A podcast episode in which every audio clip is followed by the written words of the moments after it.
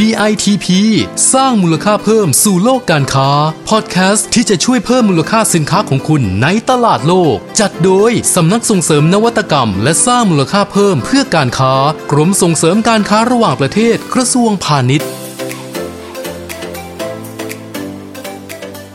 วัสดีค่ะ พบกับดิฉันนะคะ เพลินพินิตรมรนักวิชาการออกแบบผลิตภัณฑ์ชำนาญการ จากกลุ่มงานแผนและส่งเสริมภาพลักษณ์ในพอดแคสต์ DITP สร้างมูลค่าเพิ่มสู่โลกการค้า โดยสำนักส่งเสริมนวัตกรรมและสร้างมูลค่าเพิ่มเพื่อการค้ากรมส่งเสริมการค้าระหว่างประเทศกระทรวงพาณิชย์เช่นเคยค่ะ EP นี้ค่ะพิเศษจริง ๆนะคะ เดี๋ยวเราจะพาคุณผู้ฟังไปถอดรหัสรางวัล PM Award กันค่ะ เป็นรางวัลในกลุ่มประเภทที่มีความพิเศษมากๆนะคะ นั่นคือรางวัล Best Service Enterprise ค่ะ หรือว่ารางวัลธุรกิจบริการยอดเยี่ยม ที่ว่าพิเศษเนี่ยไม่ใช่อะไรนะคะ รางวัลนี้ค่ะมีการแยกย่อยออกเป็น 4 สาขา 4 กลุ่มธุรกิจเลยค่ะ แต่ว่าจะมีอะไรบ้างเนี่ยนะคะ แล้วทำไมจะต้องเป็น 4 กลุ่มธุรกิจนี้นะคะรวมไปถึงเกณฑ์ในการให้รางวัลเนี่ยจะมีความเหมือนหรือว่าแตกต่างกันอย่างไรบ้างเนี่ยเราจะไปไขข้อข้องใจกันค่ะ วันนี้ค่ะเรามีโอกาสนะคะ ได้พบกับหนึ่งใน เรียกว่าเป็นผู้อยู่เบื้องหลังนะคะ คณะกรรมการตัดสินรางวัลนี้กันค่ะ ขอต้อนรับนะคะ คุณปริยากรสังขาวนิชนะคะ ผู้อำนวยการสำนักพัฒนาและส่งเสริมธุรกิจบริการค่ะ สวัสดีค่ะผอสวัสดีค่ะ คุณเพลินพิษค่ะโอ้โหวันนี้ดีใจมากๆเลยนะคะ ที่ผอเนี่ยได้มาเล่าสู่กันฟังนะคะ เกี่ยวกับเรื่องของรางวัลธุรกิจบริการเนี่ยนะคะ พูดถึงคำว่าธุรกิจบริการค่ะผอ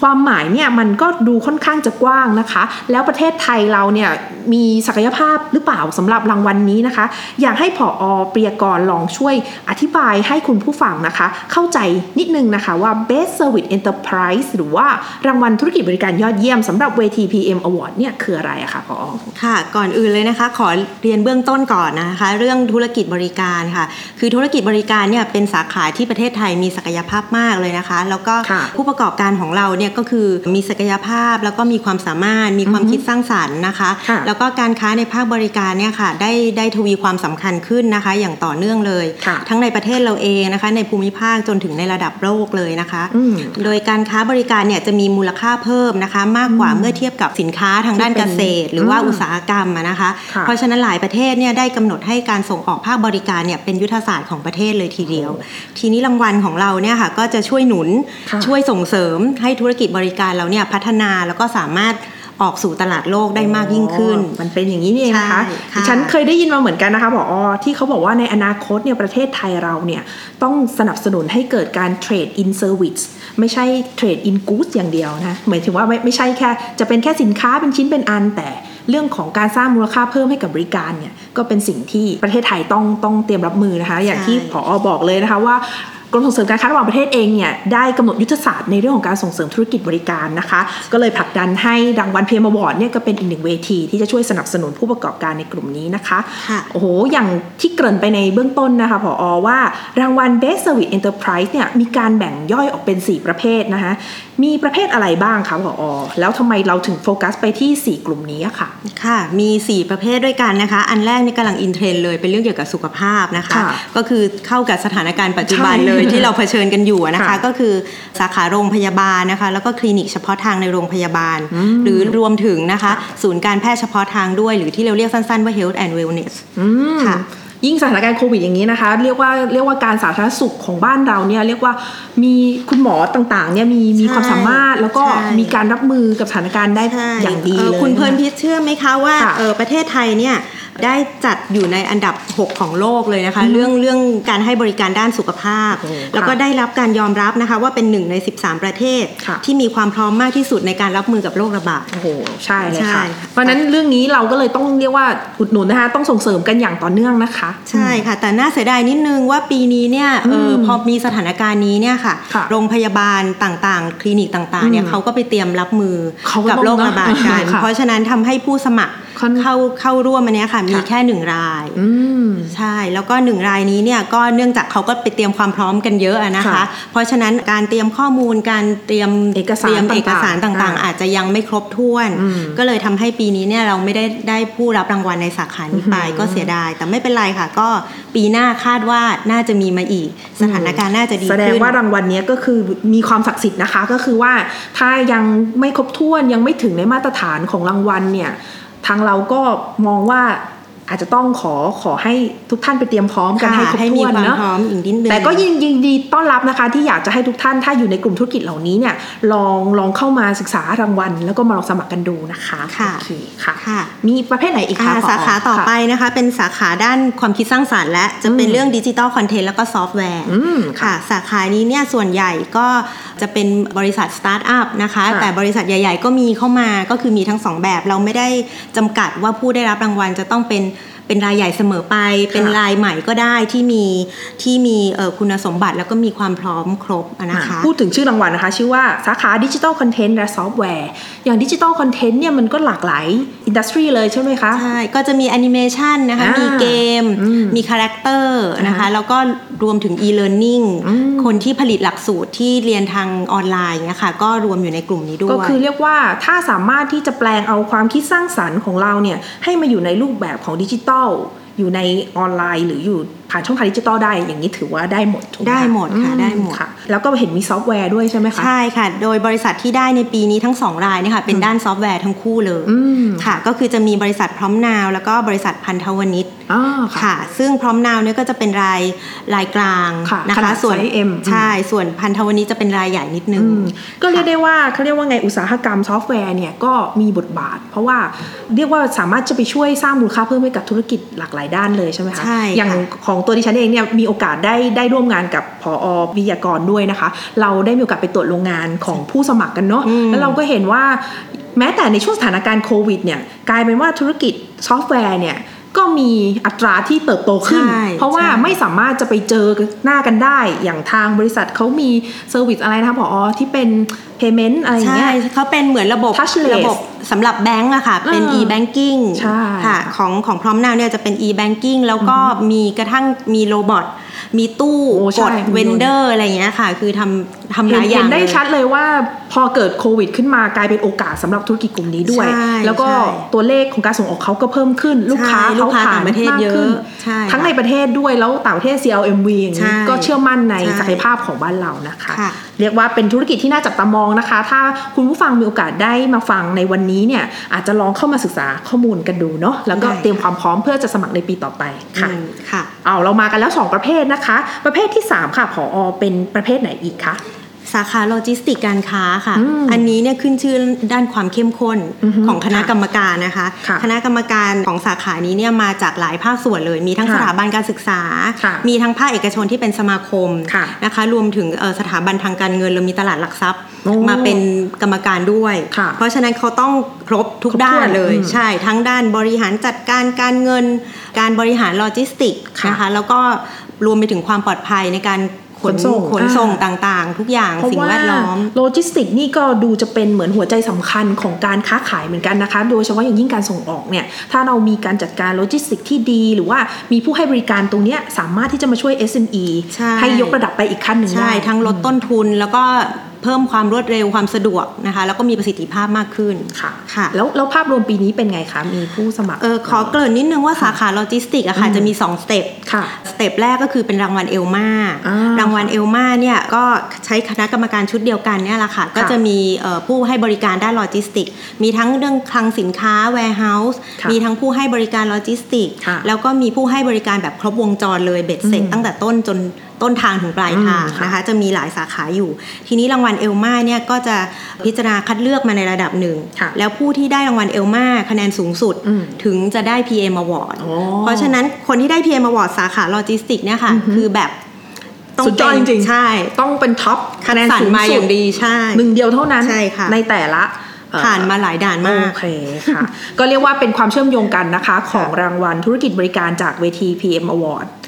ก็คือเชื่อมกับรางวัล ELMA ใช่โอเคค่ะซึ่งก็ทุกอย่างเนี่ยดำเนินการโดยกรมส่งเสริมการค้าระหว่างประเทศนะคะ ก็คือเป็นเป็นการบูรณาการกันภายในของเรานะคะ แล้วก็น่าจะสาขาสุดท้ายแล้วใช่ไหมคะของกลุ่มใช่ค่ะธุรกิจบริการค่ะใช่เป็นสาขาอะไรคะผอสาขาธุรกิจสิ่งพิมพ์และบรรจุภัณฑ์ค่ะอืมกลุ่มนี้ใช่ไหมคะ ที่เราไปดูโรงงานมาด้วยกัน ใช่ค่ะโอ้แล้วก็มีเรื่องอยากจะมาเล่าสู่กันฟังให้กับคุณผู้ฟังอีกเยอะเลยนะคะค่ะธุรกิจสิ่งพิมพ์และบรรจุภัณฑ์ค่ะ ปีนี้ก็มีผู้สมัครหลายหลายรายเหมือนกันใช่ไหมคะ มีมาหลายรายค่ะ แล้วก็ได้รับรางวัลทั้งสิ้น 2 รายอือฮึนะคะค่ะจะมีบริษัททั้งหัวซิน แล้วก็บริษัทเบนจามิดบรรจุภัณฑ์ค่ะค่ะวันก่อนเพิ่งสัมภาษณ์เบนจามิดเองค่ะอืมโอ้โหเขาเป็นผู้ผลิตพวกแคนอะไรอย่างนี้นะคะใช่การขึ้นใช่โม แล้วก็มีการให้บริการแบบออนดีมานได้ด้วยอืม เขายังแชร์ให้ให้เราฟังเลยนะคะว่า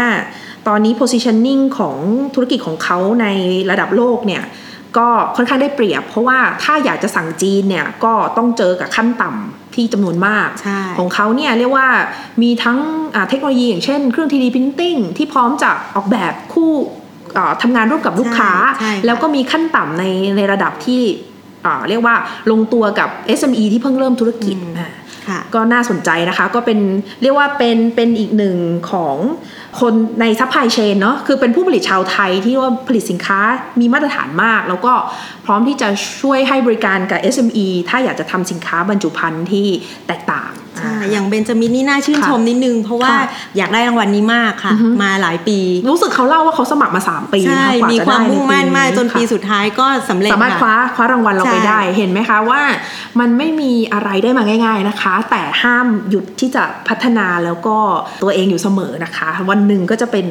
รางวัลของคุณนะคะค่ะ อย่างทั้งวัวซินนี่ก็ค่ะน่าสนใจนะคะ ใช่ค่ะอืมก็คือจริง ๆเขาผลิตฉลากบรรจุภัณฑ์ค่ะซึ่งดูเป็นส่วนเล็กอ่าๆของอาหารสินค้าอาหารหรือสินค้าต่างๆ เป็นเล็กค่ะๆแต่โรงงานใหญ่มากใช่ค่ะ แล้วก็ส่งออกคือบางทีไม่ได้เขาส่งออกทั้งทางตรง แล้วก็ทางอ้อมอะพูดถึงเรื่องนี้นะคะ อยากให้ผออปริยากรนะคะ ขยายผลให้เราฟังหน่อยว่าไอการส่งออกทางตรงทางอ้อมนี่มันเป็นลักษณะยังไงบ้างอะคะค่ะ เราจะเห็นได้ชัดเลยในธุรกิจสิ่งพิมพ์อะนะคะค่ะอย่างเช่น บริษัทที่ผลิตฉลากสินค้านะคะ ที่ถ้าส่งทางอ้อมเนี่ยก็คือผลิตให้กับผู้ส่งออกสินค้าอาหารอ่าฮะเอาไปแปะบนอ่าฮะแพคเกจจิ้งของอาหารอ่าฮะแล้วบริษัทที่ที่ทำอาหารอันนั้นเนี่ยเป็นคนส่งออกอ่าก็คือเราจะนับว่าบริษัทที่ที่ผลิตฉลากเนี่ยอืมได้ส่งออกทางอ้อมอ่าเพราะว่าของเนี่ยใช่ยังไงก็ถูกกระจายไปทั่วโลกใช่เนาะค่ะ ถ้าส่งออกทางตรงเนี่ยอืมก็คืออย่างบริษัททางหัวซินเนี่ยค่ะค่ะ มีส่งออกทางตรงเองด้วย เขาก็จะผลิตฉลากเป็นภาษาสเปน ภาษาต่างประเทศเลยก็แล้วคือเขลูกค้าต่างประเทศใช่ request โดยตรงว่าเขาเอามีแบบนี้ลูกค้าที่ลาตินอเมริกาคือมาไกลมากมาไกลมากค่ะมาไกลจากเอ่อลาตินอเมริกาแล้วก็เขาผลิตเป็นฉลากกระป๋องอาหารกระป๋องให้ค่ะ ซึ่งจำได้ว่าที่ไปอืมเป็นเหมือนเออมีใส่เทคนิคการพิมพ์พิเศษใช่ใช่ใช่ใช่ใช่เป็นสีเหลือบเหลือบใช่เป็นอะไรอก็ย่างเงี้ยคือค่ะว่าการเห็นเราเห็นเราเห็นฉลากธรรมดาเนี่ย แต่จริง ๆ ถ้าเรามีการใส่เทคนิคเข้าไปเนี่ยมันจะสามารถสร้างมูลค่าเพิ่มให้กับตัวสินค้าได้ใช่ซึ่งอันเนี้ยก็นอกเหนือจากเขาจะได้รางวัลของเรานะคะเขาก็ไปคว้ารางวัลในเรื่องของเทคนิคการผลิตอะไรแบบถูกต้องอะไรล่ะแพคเกจจิ้ง กูสตาอะไรของเขากันอีกมากเลยนะคะ ก็คือเรียกว่ารวบรวมมาหลายรางวัล แล้วก็มาจนมาถึงเวทีเราใช่ที่แสดงให้เห็นว่าลูกค้าเนี่ยมีความเชื่อมั่นในในในการบริการของเขาจริง ๆนะคะ แล้วก็แถมยังมีพวกนวัตกรรมการพิมพ์ด้วยใช่ไหมคะที่เป็นแก้ว แล้วก็เหมือนกับว่าถ้าใส่น้ำเย็นลงไปแล้วสามารถจะเปลี่ยนอ๋อสีใช่ได้ใช่เป็นฉลากอะไรเงี้ยใช่เพราะฉะนั้นอย่างที่พูดว่า ในเรื่องของธุรกิจสิ่งพิมพ์และบรรจุภัณฑ์เนี่ยนอกเหนือจากความเข้าใจในเรื่องของตลาดนะคะเรื่องของนวัตกรรมหรือสิ่งพิมพ์อะไรต่างๆ นี้ก็ต้องเรียกว่าครบครบเครื่องนะคะก็ต้องเรียกว่าขอแสดงความยินดีกับทางทุกบริษัทเลยถ้าที่ได้รับรางวัลในปีนี้ แล้วก็ยิ่งสะท้อนให้เห็นนะคะว่าศักยภาพของผู้ประกอบการในกลุ่มธุรกิจบริการของบ้านเราเนี่ยมีความสามารถสูงมากนะคะแล้วก็ ถ้าคุณผู้ฟังวันนี้นะคะ รู้สึกว่าอยากจะลองดูว่าเอ๊ะแล้วเราจะสร้างมูลค่าเพิ่มให้ของเรายังไงได้บ้างเนี่ยก็สามารถจะไปใช้บริการของผู้ให้บริการตรงนี้ได้นะคะ มันก็จะเรียกว่าครบ loop เลยนะใช่ไหมคะพใช่อแล้วเหมือนแบบค่ะว่า SME มาใช้ประโยชน์จากธุรกิจบริการที่เป็น supporter ธุรกิจเหล่านี้เนี่ยนะคะค่ะโอเคค่ะค่ะก็เรียกว่า เป็น 4 ประเภทนะคะ หลักๆ ของธุรกิจบริการนะคะสำหรับรางวัล PM Award ค่ะ น่าจะมาถึงช่วงท้ายของรายการเราในวันนี้แล้วนะคะผอค่ะอยากให้ผอฝากถึงผู้ประกอบการนะคะ ที่มีโอกาสได้ฟังพอดแคสต์ของเราในวันนี้ค่ะ ว่าถ้าหากเขาเนี่ยก็มีธุรกิจบริการเหมือนกันนะคะ แล้วก็อยากจะขยายโอกาสทางธุรกิจ แล้วก็ได้รับรางวัล PM Award เนี่ยเขาต้องทำยังไงบ้างอะคะค่ะก็อยากจะเชิญชวนนะคะอือฮึเออผู้ประกอบการธุรกิจบริการนะคะ ทั้งทั้งในสาขาด้านสุขภาพนะคะค่ะสิ่งพิมพ์และบรรจุภัณฑ์อืมหรือว่าพวก digital content ซอฟต์แวร์ไปจนถึงโลจิสติกนะคะค่ะทั้งราย